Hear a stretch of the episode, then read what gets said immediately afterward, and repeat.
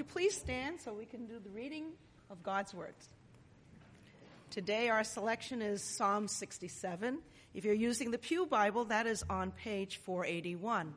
Or you can also take a look at the words up on the screen. Psalm 67. To the choir master with stringed instruments, a psalm, a song. May God be gracious to us and bless us, and make his face to shine upon us. Selah. That your way may be known on earth, your saving power among all the nations. Let the peoples praise you, O God. Let all the people praise you. Let the nations be glad and sing for joy, for you judge the peoples with equity and guide the nations upon earth. Selah. Let the peoples praise you, O God. Let all the peoples praise you. The earth has yielded its increase. God, our God, shall bless us. God shall bless us. Let all the ends of the earth fear him. This is God's word. Thank you.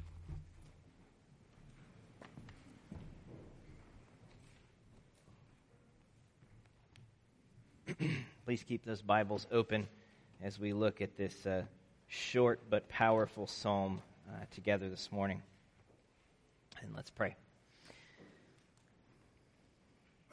Lord, as we open your word, our desire is to hear from you.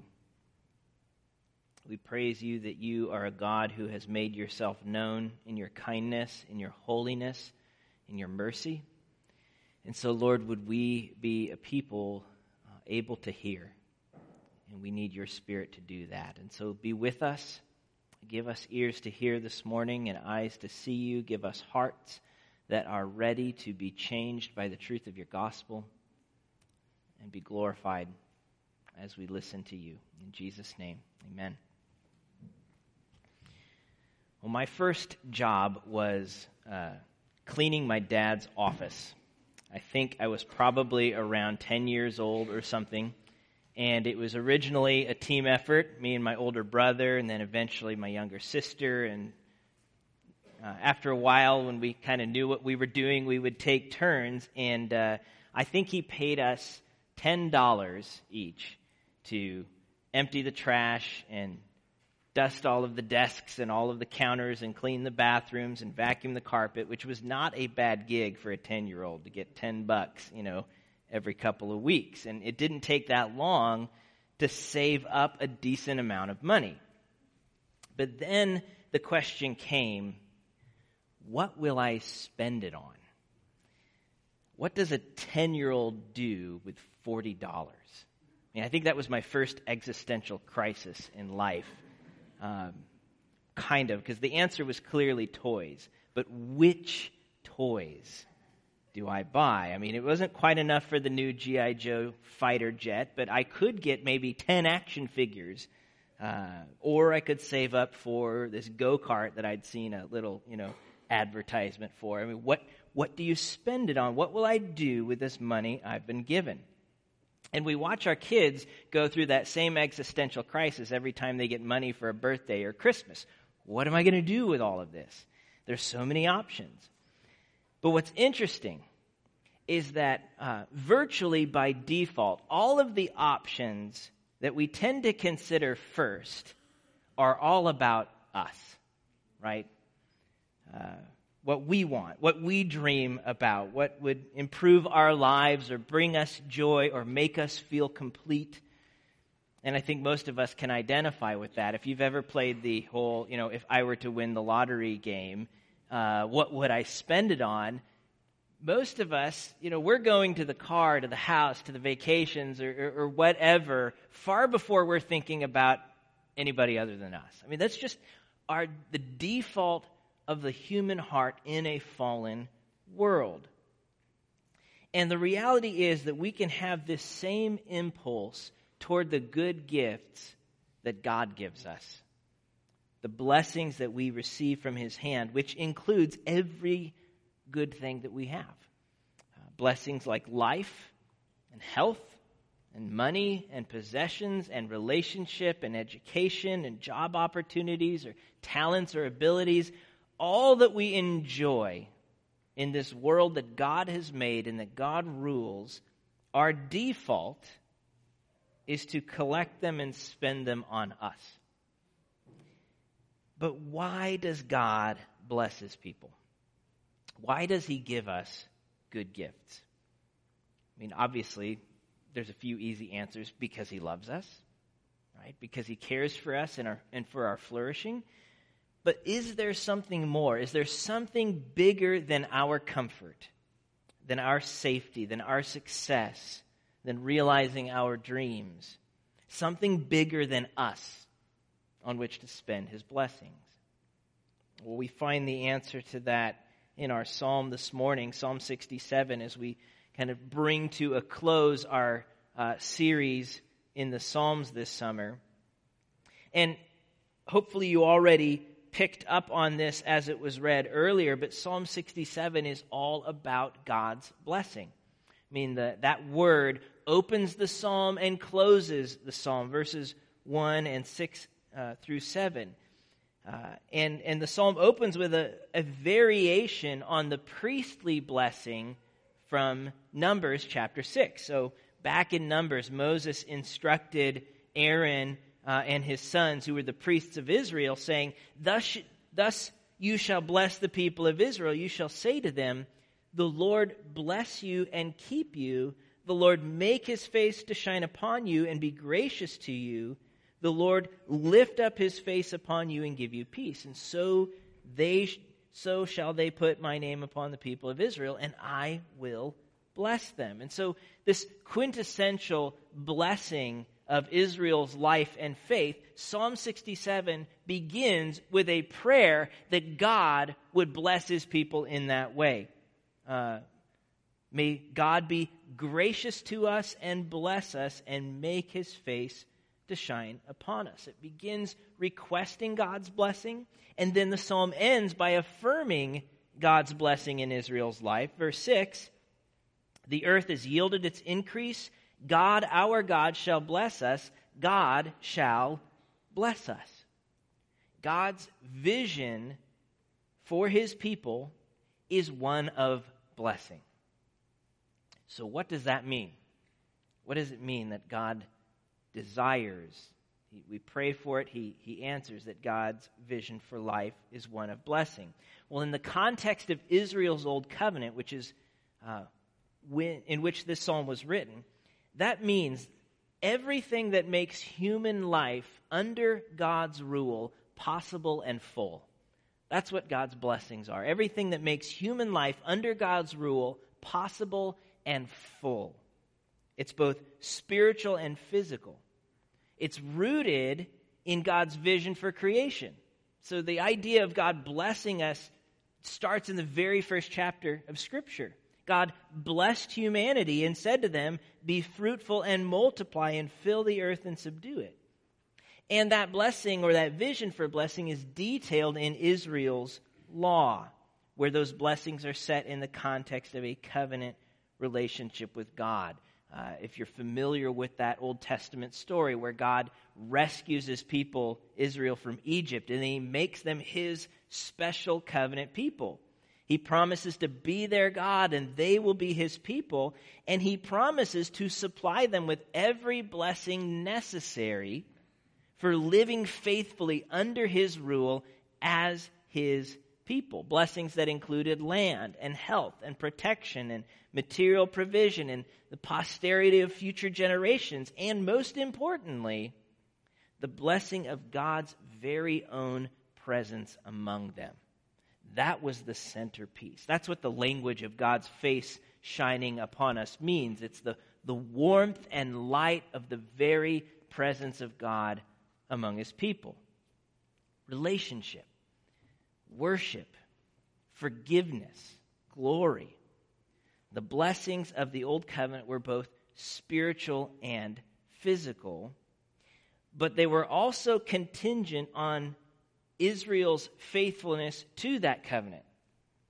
So, for Israel to realize and enjoy those blessings that God promised, they had to remain loyal and not give their worship to any other God. Uh, if they failed, they brought upon themselves God's curse instead of those blessings so that they might wake up, repent, and turn back to Him. And so that's the language, the world in which that prayer for blessing is operating in Psalm uh, 67. How does that relate to us today, though? Because there's a few things that are quite different, right?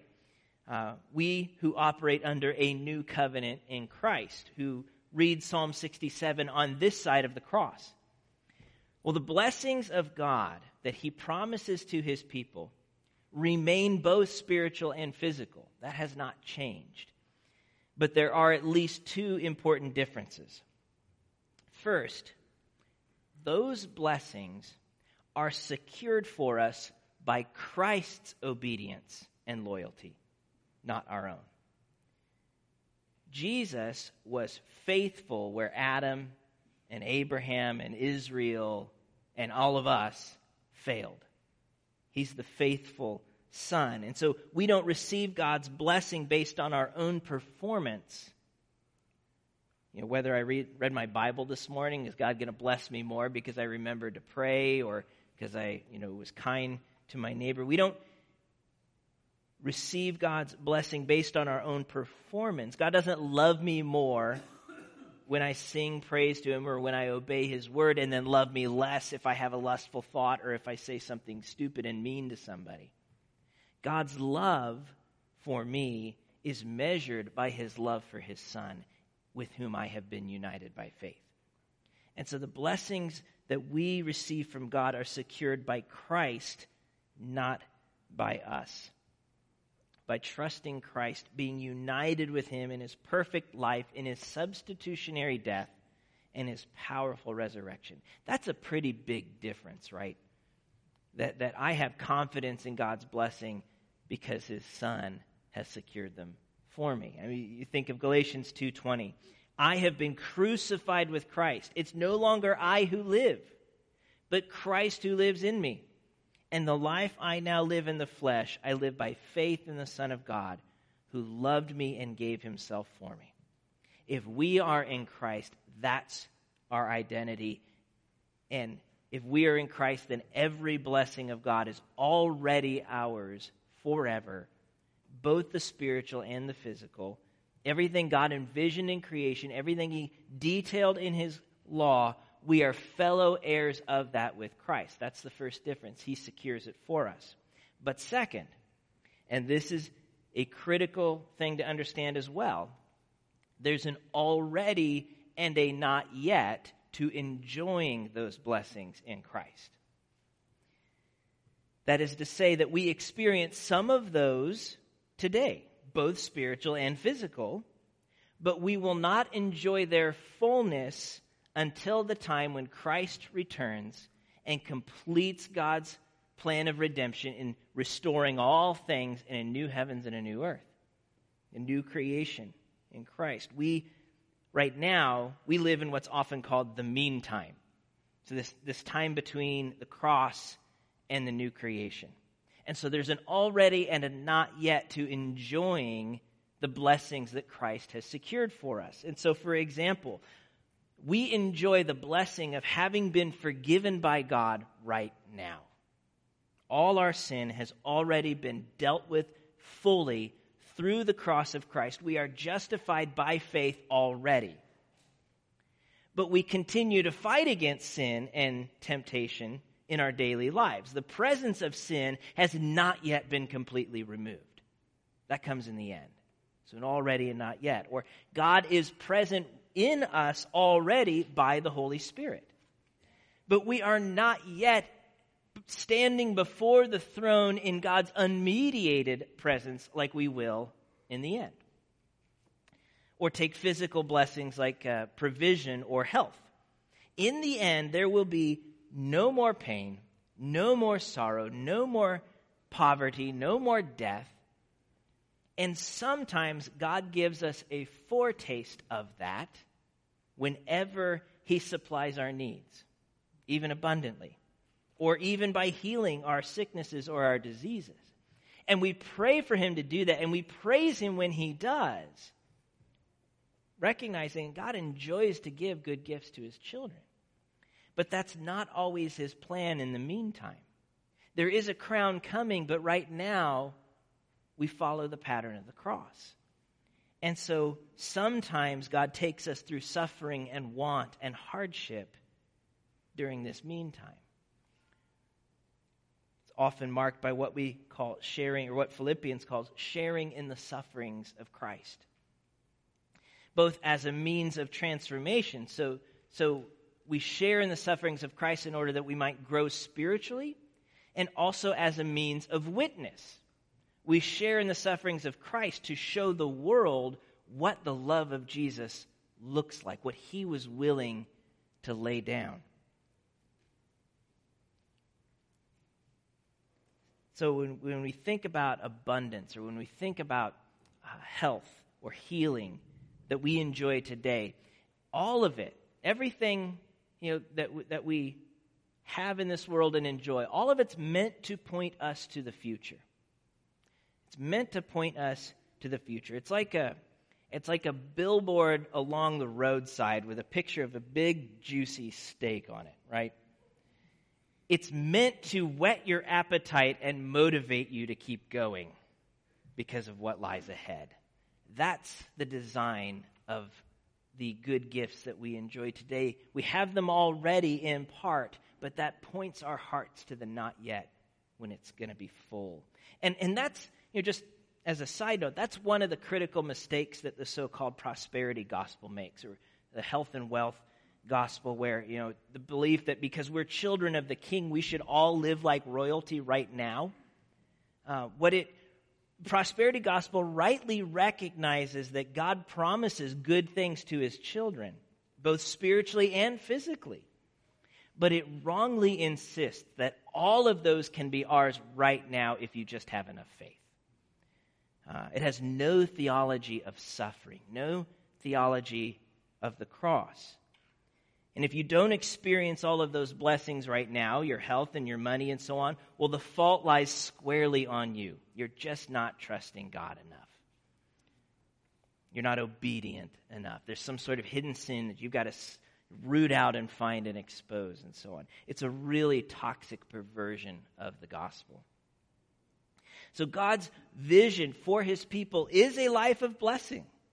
It's a life of goodness of giving us every good gift that life that, that makes life under his rule possible and full, some of which we enjoy today in part, and all of which will be ours forever in the end. But what do we do with those good gifts? How do we spend whatever blessings God does give us in this meantime? Again, you know, our, our temptation is to take whatever we get and, and spend it on me, like a kid with $10. Uh, to use God's provision for pursuing our dreams or chasing our desires or building our kingdom. But this psalm offers a really powerful corrective to that natural impulse. And so take a look again at the beginning and the end of the psalm where we see not, not just God's desire to bless us, but the aim of those blessings, why He does that, why He gives His children good gifts. Verses 1 and 2 again. May God be gracious to us and bless us and make His face to shine upon us, that your way may be known on earth, your saving power among all nations. And then the last two verses. The earth has yielded its increase. God, our God, shall bless us. God shall bless us. Let all the ends of the earth fear him. There's something bigger than you and me at work in God's plan of blessing. There's something bigger than our dreams, our desires, our kingdoms. God blesses his people that he might realize his dreams his desires, His kingdom. He gives us good gifts that His salvation and glory would spread to all nations, that men and women from every people group, every language on earth would know His salvation and worship Him. And we see that again when you look at verses 3 and 5. if you notice kind of how this psalm is arranged, it, it the, just as the beginning and the end parallel each other, when you move in a level, you see another parallel. In fact, a, a verbatim repetition. And verses 3 and 5, and it's focused on God's desire that all nations would know and praise him. As we sang earlier, let the peoples praise you, O God. Let all the peoples praise you, not just Israel, all the peoples. And, and that has always been God's plan from the beginning. That's always been the goal of his blessing. And, and you see it throughout Scripture. In, in Genesis 12, when God is kind of reclaiming the blessing he envisioned in the garden that kind of went south through Adam and Eve uh, and, their, and their rebellion against him, God's plan continues to go forward and he kind of reclaims that blessing through his promise to Abraham. But notice in Genesis 12, 1 through 3, the scope of Abraham's blessing. Who benefits from it? I will make of you a great nation, and I will bless you, Abraham, and I will make your name great, Abraham, so that you will be a blessing. I'll bless those who bless you, and him who dishonors you I will curse, and in you all the families of the earth shall be blessed. Not just Abraham, all the families of the earth. He blesses Abraham specifically that all nations would be blessed through him. Same is true for Israel. You get to Isaiah 42, where God calls the people of Israel to be his servant. He says, I will give you as a covenant for the people, a light for the nations. So it's not just about Israel, a light for the nations to open eyes that are blind, to bring out prisoners from the dungeon, from the prison those who sit in darkness. Israel's job as the special people of God was to live in such a way that God's glory would be displayed, that the nations around them would look and see that and want in on that. I want to worship that God. He's the real thing. That was their job description. But of course, Israel failed to do that. God says later in the same chapter, Who is blind but my servant? Or deaf as my messenger whom I send. They, they didn't fulfill their job description. The people that were called to open blind eyes ended up being just as blind as everyone else. And so God raises up a new servant whom he speaks of in Isaiah 49. And, and Isaiah 49, this new servant speaks. He says, And now the Lord says, He who formed me from the womb to be his servant, to bring Jacob back to him and that Israel might be gathered to him. So, this servant who's going to save Israel. But he also says this it's too light a thing that you should be my servant to raise up the tribes of Jacob or to bring back the preserved of Israel. I will make you as a light for the nations, that my salvation may reach the end of the earth. So when God moves to rescue his people Israel, that's too small a job for this servant. I'm going to make you a light to the nations. I'm going to do through you what they were supposed to do but didn't. I'm going to, I am going to bring my salvation all the way to the ends of the earth. And of course, you keep reading through the Old Testament, and you're waiting for this servant, right? And eventually you get to the New Testament and you realize that's what Jesus is all about. He's fulfilling God's desire and plan to bless all nations through his salvation. Jesus is not just the true king of Israel, he is the savior of the whole world. Jesus, who, as Galatian puts it, redeemed us from the curse of the law by becoming a curse for us. So all of that failure, all of the all of the ways that Adam and Israel and all of us have messed up, Jesus takes all of that on himself on the cross. He takes our punishment. He becomes a curse for us so that in Christ Jesus, the blessing of Abraham might come to the Gentiles, that's the nations, so that we might receive the promised Spirit through faith. Jesus accomplishes God's plan of blessing for all nations. Uh, remember when he gives his great commission to his apostles, he doesn't just send them to Israel, right? He says, Go make disciples of all nations, all people groups, baptizing them in the name of the Father, the Son, and the Holy Spirit. And when you get to the end of the story, in the book of Revelation, what do you find? But you find the fulfillment of what God planned in the beginning. having been accomplished through Christ. Revelation 7. After this I looked, and behold, a great multitude that no one could number from every nation. Every nation. From all tribes and peoples and languages, standing before the throne and before the Lamb, clothed in white robes with palm branches in their hands, and crying out with a loud voice, Salvation belongs to our God who sits on the throne and to the Lamb. Psalm 67 is fulfilled. That's where the story's going. God's desire is for people from every nation to know his salvation and glory, and he blesses us to that end. That's the aim of his blessing. But why is this his desire? Why is the salvation and the worship of all nations the aim of God's blessings? Can't He just be nice and give us good things? Why does it have to come back to Him? Isn't that a bit self serving on His part to make everything about Him? Well, not if there's no greater gift that He can give than Himself. If He really loves us and really wants us to be happy, He's going to give us the best thing, and there's nothing better He can give us than himself. And, and that's what the center of the psalm emphasizes. It, it, it emphasizes the unique worthiness of God. If the structure, you know, of the psalm, again, the, the parallel the beginning and the end, and then it moves in, it's been pushing us toward the center verse, verse 4. That's the heart of the psalm. And that's where we see why God is worthy of the worship of all nations. Verse 4 let the nations be glad and sing for joy, for you judge the peoples with equity, and you guide the nations upon the earth. Now, that might strike us as an odd reason for the nations to praise God. He's a really fair judge. You know, that, that's not where, when you're sharing the gospel with someone, you usually don't lead with that point, right? He's a really fair judge.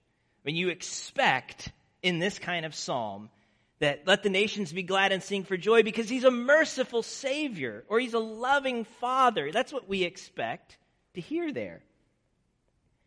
He judges the peoples, he judges you with equity. And he guides the nations, he guides you on earth. But if you stop and think about it, what is one of the most fundamental things that, that the nations, that all peoples ultimately long for as they live out their days in a broken world? They long for justice, right? For the world to be made right, to work the way that it ought to, and direction, to know what to do about it, how to live rightly in it. That is one of the most fundamental human longings uh, and has been throughout history because you think justice is what the nations and the peoples of this fallen world are so often deprived of. As one author describes, countries invade other countries and get away with it. The rich use the power of their money to get even richer, while the poor, who can't do anything about it, get even poorer. Innocent people get convicted, guilty people are let off. The bullies, those who can bribe their way out of trouble, get away with wrongdoing. Not always, but often enough for us to notice. People hurt others badly and walk away laughing. Victims don't always get compensated. Sometimes they spend the rest of their lives coping with sorrow, hurt, and bitterness. I mean, that's, that's the human experience, right? And who's going to do something about that? You know, we get our hopes worked up for this political leader or that one, thinking, you know, one of them's going to make all of this right someday, right? And then every single one of us lets us down. That's the story of the nations. Who will rule with equity? Is there any trustworthy guide? Is there any righteous judge who will rule with both righteousness and compassion, who will decide for victims, who will defend the downtrodden, who will bring lasting peace and make right everything wrong in this world. Is there some sort of judge out there who can set all of this right? And if we find him, do you think we'll praise him? Absolutely, we'll praise him. And that's who God is. That's who this psalm declares him to be, and he's the only one who can do it. The nations are all, you know, a dictator throws over this dictator. They're all looking for someone to make it right. God's the one who can do it. And that's what he's already accomplished in advance by sending his eternal son Jesus to be our great king and savior and judge. And not just to deal with the injustice of this world, but to deal with the greatest injustice, which is our rebellion against heaven. Christ addresses all of it. That's the hope and joy of the cross and the resurrection, where God's justice and God's mercy come together to redeem broken sinners, to reconcile us with a holy God, and ultimately to make all things new the world put to rights. And God wants all of the world to know He's the only one who can do that. He's the only one worthy of our trust and our loyalty. He wants people from every nation to experience the salvation that Christ alone offers, that wholeness, that redemption that He alone can provide. And so, He blesses His people to that end. He blesses us that all might know that He is that God. His presence, His provision, His protection, His peace, all of it is a display of His glory to the watching world so that through our worship and our witness, more and more might know His saving power. And so, how will we spend our blessing? Whatever it is that we've received from God's hand, what will we do with it as a congregation, as a people individually? The life in your body, the breath in your lungs, the knowledge in your mind, the strength in your hands, the words on your tongue the love in your heart, the money in your wallet, the relationships in your circle? How are you going to spend the good gifts of God for the sake of His kingdom? That's the question this psalm invites us to ask. And it's a question that each of us have to wrestle with individually and personally. Uh, I can't tell you what that means for you. You have to seek God about that. I can tell you a few things it doesn't mean. It doesn't mean that the way you spend your blessing has to look exactly like the way someone you think highly of spends theirs. You know, maybe you have a, a mentor, someone you really look up to, and well, this is what they do for God. That means if I'm going to be serious, I got to do the same thing. No, not necessarily. That, that's their investment. What's yours? You need to ask God personally. Nor does it mean that if I, if I really want my life to count for God, I'm going to have to go into full time ministry. I'm going to have to sell everything or, or, or quit my job or whatever. Because, I mean, I don't want to be on the junior varsity team. I want to be varsity. That is not how it works. That is not how it works. There's no JV or varsity when it comes to following the Lord. Now, obviously, we want to see people do that. We, we love sending people to the mission field or, or commissioning them for service. What's your story? What's your contribution? There's no JV varsity. There's a question of how does God want you to spend your blessings? Nor does it mean that if I have less than what others around me have, like if the good gifts he's given them seem to be a bit more than what he's given me, that I could just sit this one out because they can spare it. You know. We're not called to measure our investment in the kingdom in comparison to others, but based on the value of the king himself. That's how I measure out what I give. How worthy is the Lord? And he's worthy for all of us to play our part, not out of guilt or duty, but out of a humble delight of having been redeemed by Christ and wanting others to get in on that. So, what that looks like for you personally is something you have to go before the Lord and ask. No one else can answer that for you. And I encourage you to do that. Set aside time this week, you know, before the kids get up or after they're in bed, or go find a quiet corner in a coffee shop or, or a, a, a quiet uh, bench in the park, something, and, and with your Bible open and a pen in your hand, ask God, what does this look like for me? What, is, what are you calling me to do with what you've given me for the sake of your kingdom? Lord, show me how to spend my money. Am I using it all on my needs and wants, or am I investing in your kingdom? Show me how to spend my time. Maybe I, I use part of my vacation for a short term missions trip this year, or maybe, maybe I get up early, Lord forbid, one day of the week to, to meet with somebody to read the Bible and pray, or maybe instead of watching Netflix each night, we open the Word as a family once a week. You know, Lord, show me how to use my time. Show me how to use my influence. Are there voices out there that no one is listening to that I can help uh, be heard? Are there differences I can make by embodying and announcing the gospel?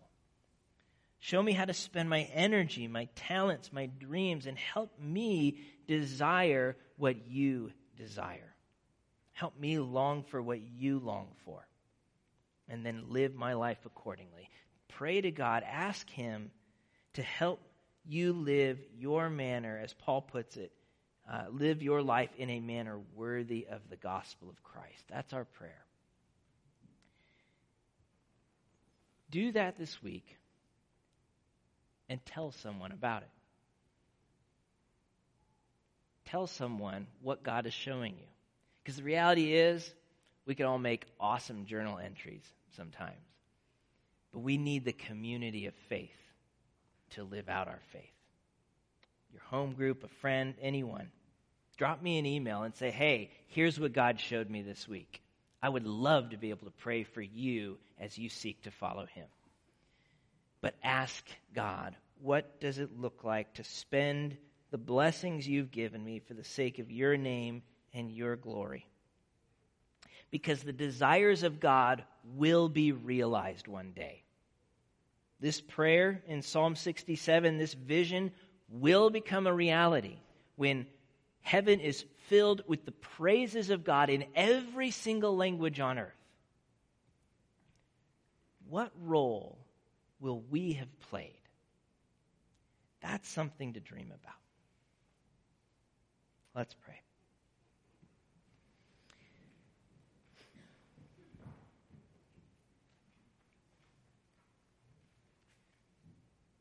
Lord, you are generous. You are gracious. You are majestic and holy. You are merciful and kind, and you have given to each of us of your good pleasure gifts for life. And Lord, I pray that you would show us what to do with them. Lord, help us to uh, be passionate about what you are passionate about.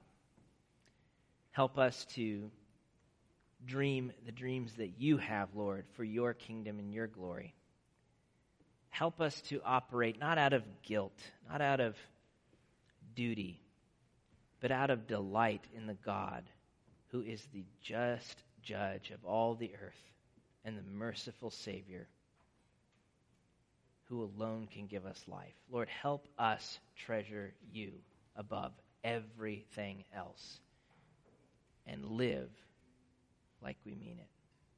We ask it in Jesus' name. Amen.